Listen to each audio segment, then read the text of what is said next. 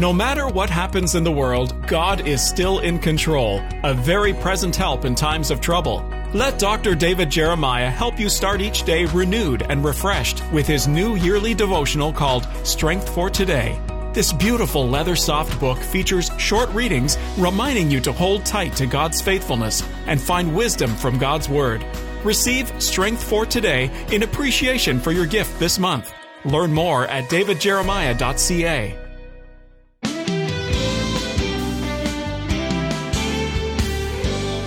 With so many diversions and distractions in today's world, it's easy to turn your attention from God and stumble in your Christian walk. Is there a solution? Today on Turning Point, Dr. David Jeremiah says, absolutely.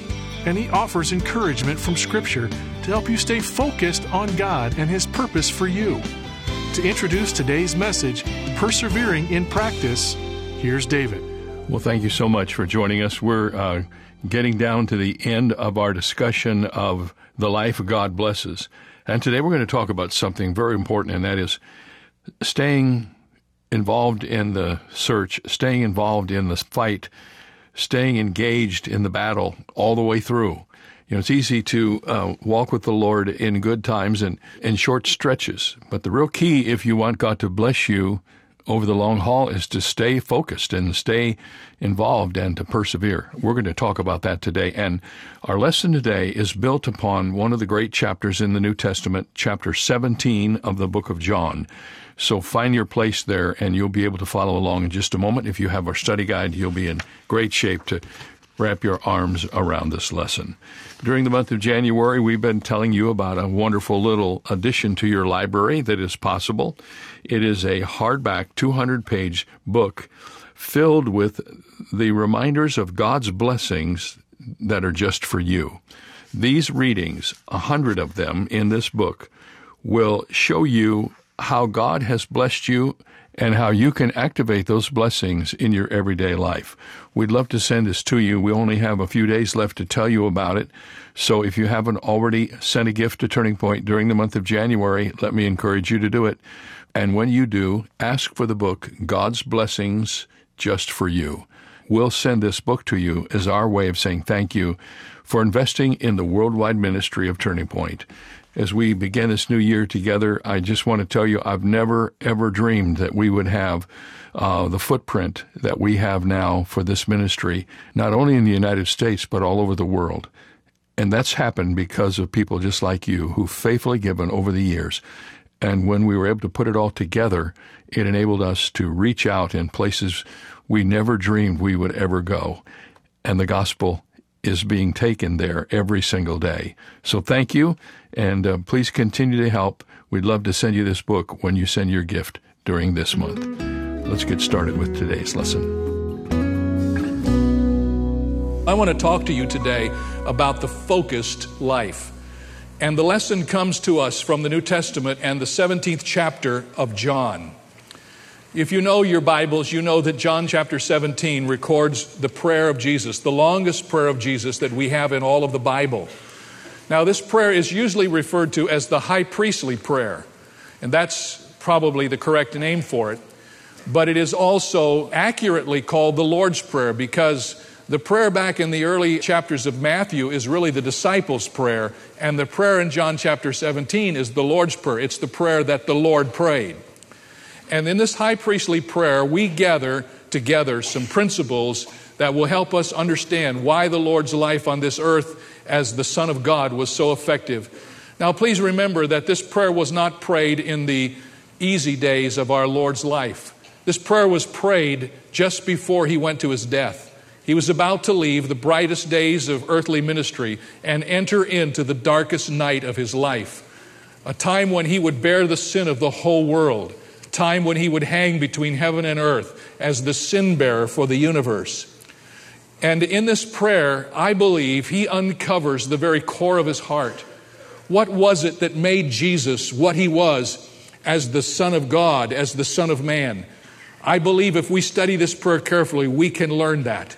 He didn't pray this prayer so that we could admire it. He prayed the prayer in the hearing of his disciples so that it could be recorded, so that we could listen to it and learn from it. For in this prayer are the keys to his life. And He has given us this prayer in such a way as to help us understand that these principles are not just principles that He followed, but they're principles for us as well. There's a wonderful way to explore this as we look together at this prayer, and I want to take the time at the front end of this message to do it because the problem we're going to face as we take a few moments and study the Lord Jesus and his life is that we're going to feel like it's the untouchable life.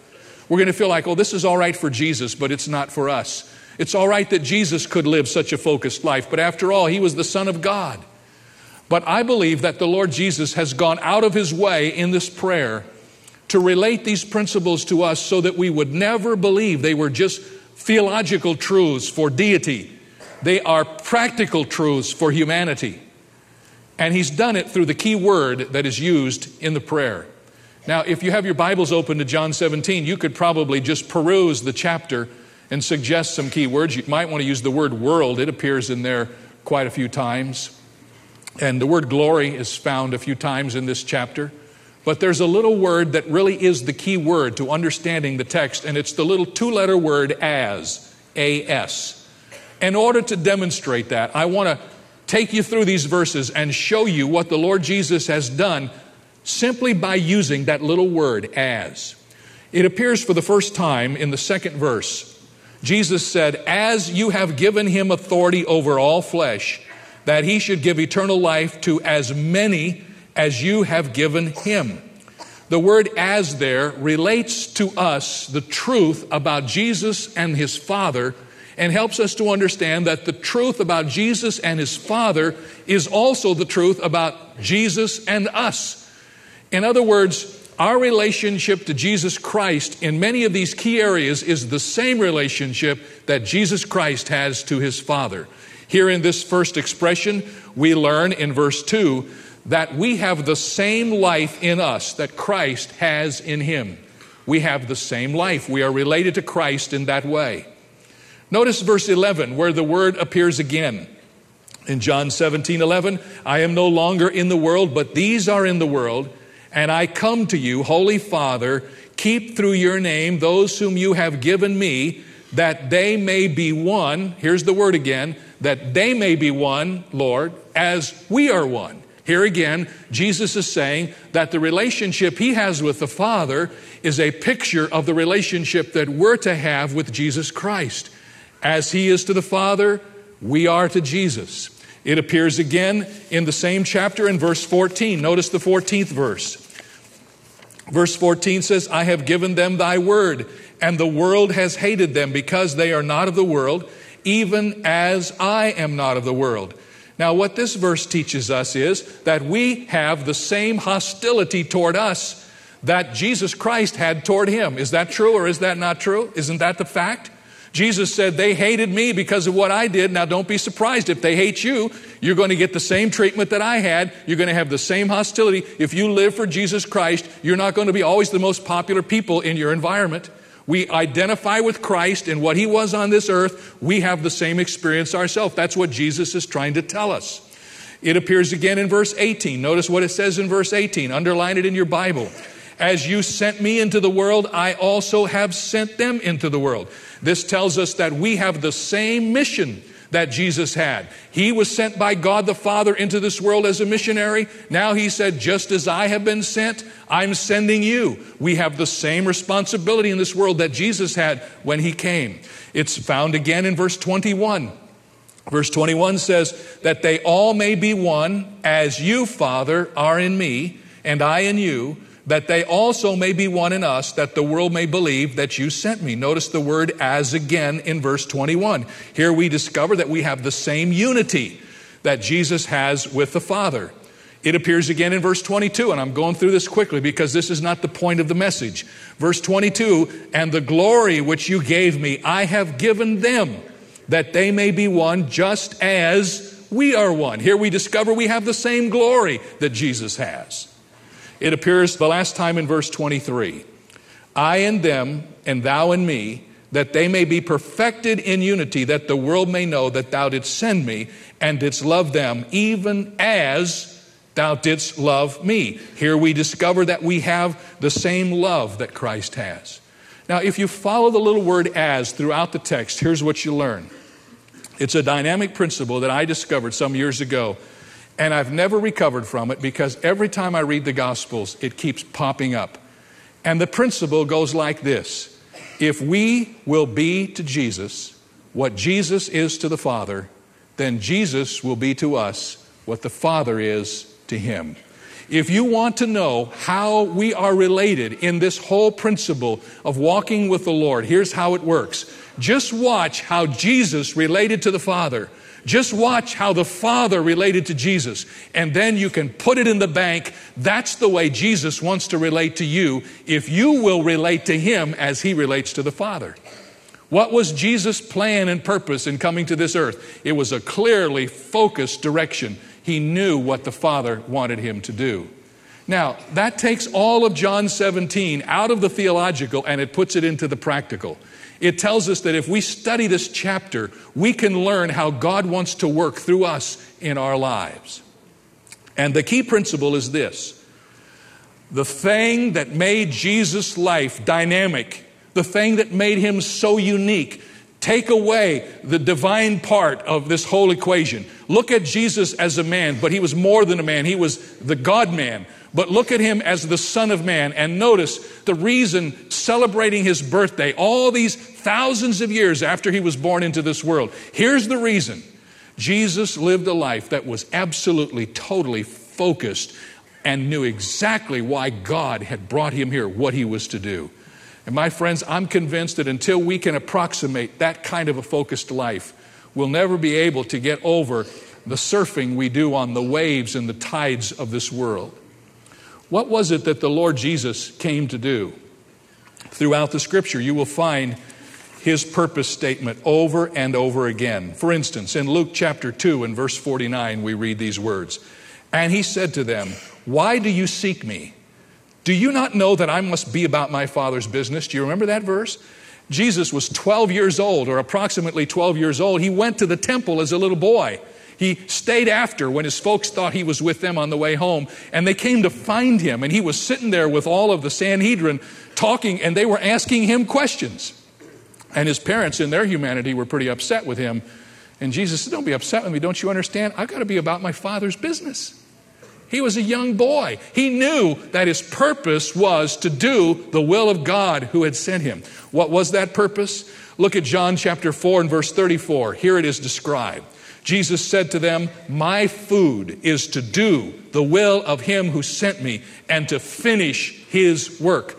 Did Jesus have a sense of destiny and purpose and focus about his life? Yes, sir, he did. He knew from the very moment he was born that he was born to die Jesus wasn't born to be king at that moment.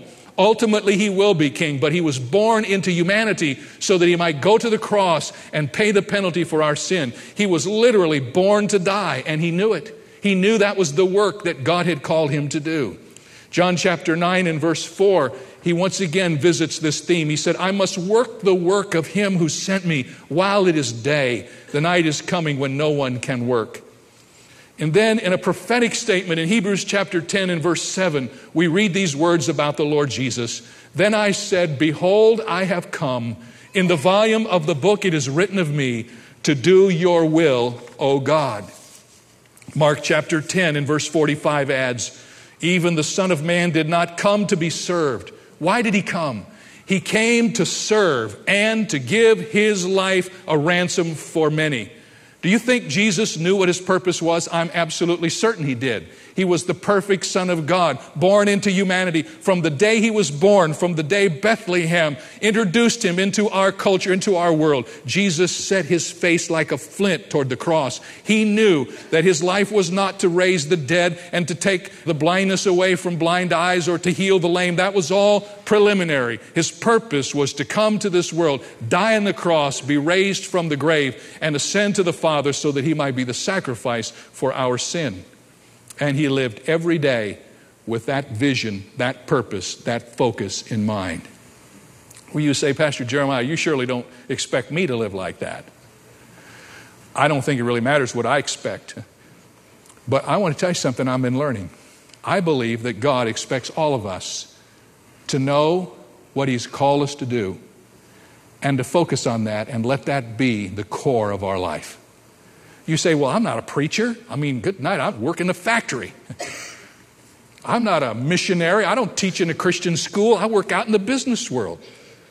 I don't think anybody who's a Christian is, first of all, a teacher or, first of all, a factory worker. We are always, first of all, children of God and children of the King and Christians. So, whatever we do, it is the fact that we are Christians first that controls that whole thing. If you're a teacher, you're an ambassador for God in that classroom.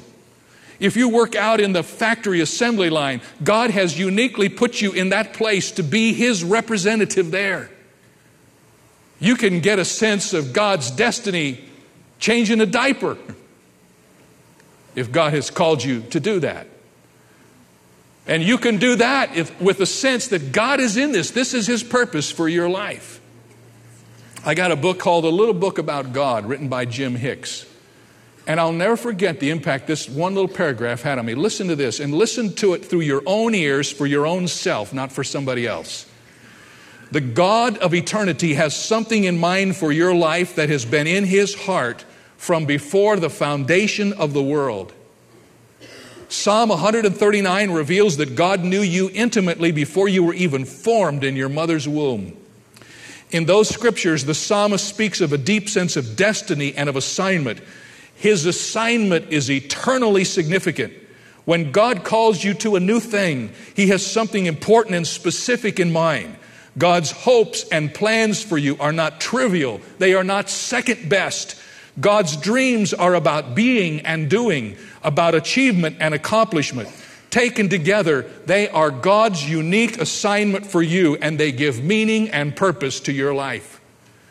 And what Jim Hicks is saying is this that long before there was a sun and a moon and stars, and long before there were animals and creatures, long before Adam and Eve, long before there was any life, in eternity past, before the foundation of the world, the eternal God saw you and He knew you and He understood you and He had a dream about your life, what it would be and what you would do and what you would accomplish. And every single one of us, no matter who we are or what our station in life may be, God has a plan, a unique plan for us. And when we come to grips with that plan, when we understand His eternal purpose for our life, then we get in His focus and then life begins to make sense. I've gone through the process, as many of you have, trying to sort out what it was my life was all about. I started out, believe it or not, as a disc jockey. I worked on FM station from 3 to 11. I was on the air every day playing music, doing the weather, doing the news. I thought my life was in some kind of radio thing, and God had other plans. And I worked and trusted and tried to figure out, and God got a hold of my life and showed me what He. And I know what I'm supposed to do now. I'm to study the Bible and read the Bible and preach the Bible and record the Bible and televise the Bible and write about the Bible and sing about the Bible. God has called me to the ministry of His Word. And the more I stay focused on that, the more meaning my life has. And I am absolutely certain that there's not one person who's a child of God that God doesn't have a perfect plan for your life. Have you taken any time to sort that out? Has it ever crossed your mind that you might be just kind of floating through life, missing the very best thing that God has for you? Listen to me. You say, Well, I'm afraid to find out what that is because if I find out what that is, I'm sure it's going to be something I don't like. Isn't that what you think? Let me tell you what the Word of God says. Commit your way unto the Lord, and He'll give you the desires of your heart. Do you know what I'm doing, friends? I'm doing what I love to do what I would do if I could design it. I didn't know it at the time. God had this all in mind. And he planned it all out and he sorted it all out. When I wake up every morning and get ready to face the day, I'm so excited because I get to spend my life doing what I really love to do. And God has a plan for every one of us like that. That's the plan He wants to focus your life on. When you find out what that is, and some of you have never even thought this way, you just thought, well, I'm a Christian. I'm on my way to heaven. I got to do all this stuff on the way. No, God has a plan for your life. And that plan is going to bring meaning and purpose if you'll take some time to sort it out and find out what it is. And I'm telling you, it's the only way to stay focused. It's the reason why the Lord Jesus Christ could stay focused in his life. And I want to give you five things that you can take to the bank. Five things that will help you understand how very important it is to have a focused life. Jesus lived his life according to purpose. He never lost sight of that. He was a human. And so he had all the same kind of experiences we had. Do you believe that? The Bible says he was tempted in all points as we are, yet apart from sin. Do you think Jesus ever had days when he could have gotten off course and lost sight of his perspective? He had all the same challenges that you and I have. He could have. Do you remember when Satan took him out into the wilderness? Do you remember that? And Satan tempted him. And I don't know if you've ever studied Matthew chapter 4, but Matthew chapter 4 is like this it's Satan trying to get Jesus to accept the benefits of the cross without going to the cross. He was saying to the Lord Jesus, I'll give you the world. You can have the kingdom. Just bow down before me. And the Lord Jesus said, No, Satan, you're not going to do that to me. I know what my purpose is. I know what my focus is. Get you behind me, Satan. There's a little phrase in John 17, and it's found seven times throughout the Gospels. It's all about the hour that has come. When you come to John 17, 1, it begins like this Jesus says, Glorify the Father, for my hour has come. What hour was he talking about, class? His death. The next day he's going to die. He said, The hour has come. But I don't know if you've ever noticed it. There are several places in the Gospels where Jesus said that his hour had not come. And it's interesting to study those places and see what Jesus said when he said, My hour hadn't come. For instance, it begins in John chapter 2. Jesus is just beginning his earthly ministry and he's invited to a wedding. And he goes to the wedding at Cana of Galilee. And you know what the problem was in John chapter 2. They ran out of wine. They didn't have enough to service all the people that came to the wedding. And in John chapter 2, verses 3 and 4, we read, And when they ran out of wine, the mother of Jesus said to him, They have no wine. And Jesus said to her, Woman, what does your concern have to do with me? My hour has not yet come. Well, what is that all about? Well, you have to study that one a little bit, but let me tell you what it means. Jesus was not being disrespectful to his mother. I've heard messages where people said he shouldn't have said to her, woman. You know, today in our culture, you somebody, a woman says something to you, and you respond, "Woman." Uh, that's probably not going to be very well received. But that's in that nuance, it wasn't like that. And it certainly had nothing to do with his willingness to do the miracle, because did he do the miracle? Absolutely. Listen to me now. Jesus was not rebuking his mother. He was not refusing to deal with the lack of wine. Jesus was saying to his mother, listen carefully, the time for me to be submissive to the authority of man in the hour of my crucifixion is not yet here. I will not be placed under authority to man. I will do what you ask of me, but I want you to understand that this is not my purpose right now. My purpose right now is not to turn water into wine. My purpose now is the cross, and I will not let the activity of even a marriage ceremony distract me from that purpose. So I wrote down in my notes when you live a focused life, nothing can distract you.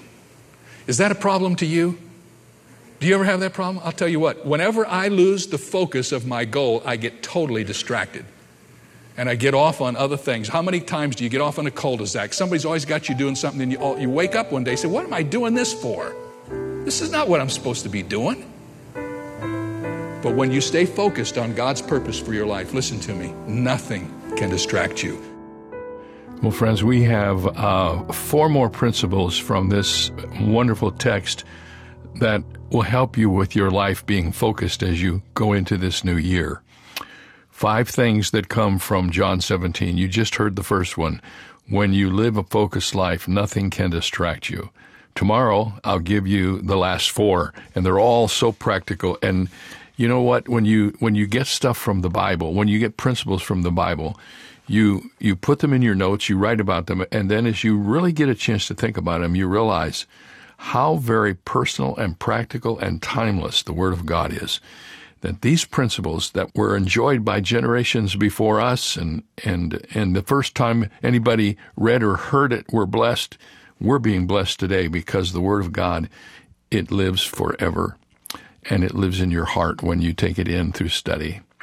Well, tomorrow we'll finish up uh, persevering in practice. We have uh, three more lessons after that. We're going to talk about writing your story, and we're going to end with eight spiritual blessings. This is the life God blesses. I'm David Jeremiah. This is Turning Point. We're coming to you because of faithful partners like many who are listening now who support us every month. Many of them are club members who are just automatically involved, and some just give as the Lord enables them to do so. For all of you who help us, thank you. We start this year together with a great sense of momentum and energy.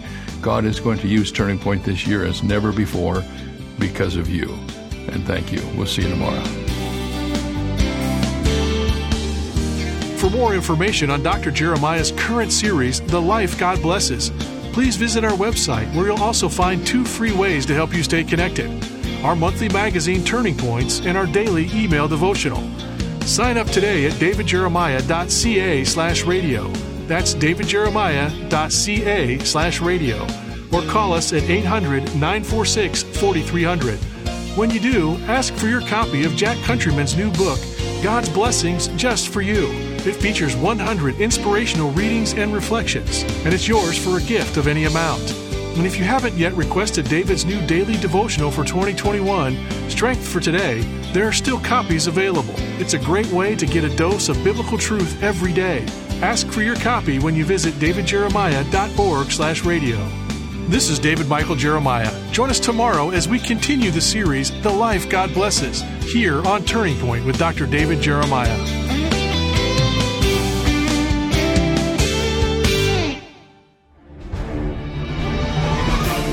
The young ones in your life on an unforgettable journey that will get them excited about the Word of God with the Airship Genesis Kids Study Bible. Then continue the adventure with monthly audio adventures on airshipgenesis.com. Plus, download the Airship Genesis mobile game, where kids will travel back in time to the life of Jesus. Blast off with the young one in your life at airshipgenesis.com. Thank you for your prayers and support of Turning Point. We invite you to make an even bigger impact by becoming one of our Bible Strong partners. A special group whose support of the ministry is crucial in helping Dr. David Jeremiah deliver the unchanging Word of God to an ever changing world.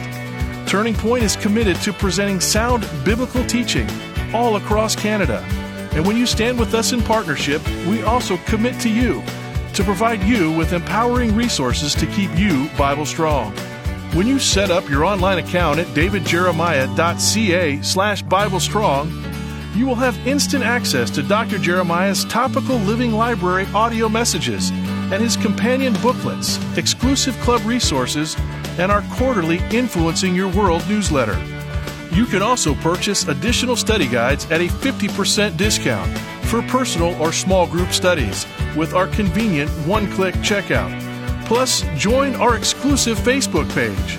You will have special access to new audio podcasts and additional content from Dr. Jeremiah. Join with other Bible Strong partners today by committing to give $25 or more each month. Your prayers and donations are the backbone of Turning Point, keeping us Bible Strong.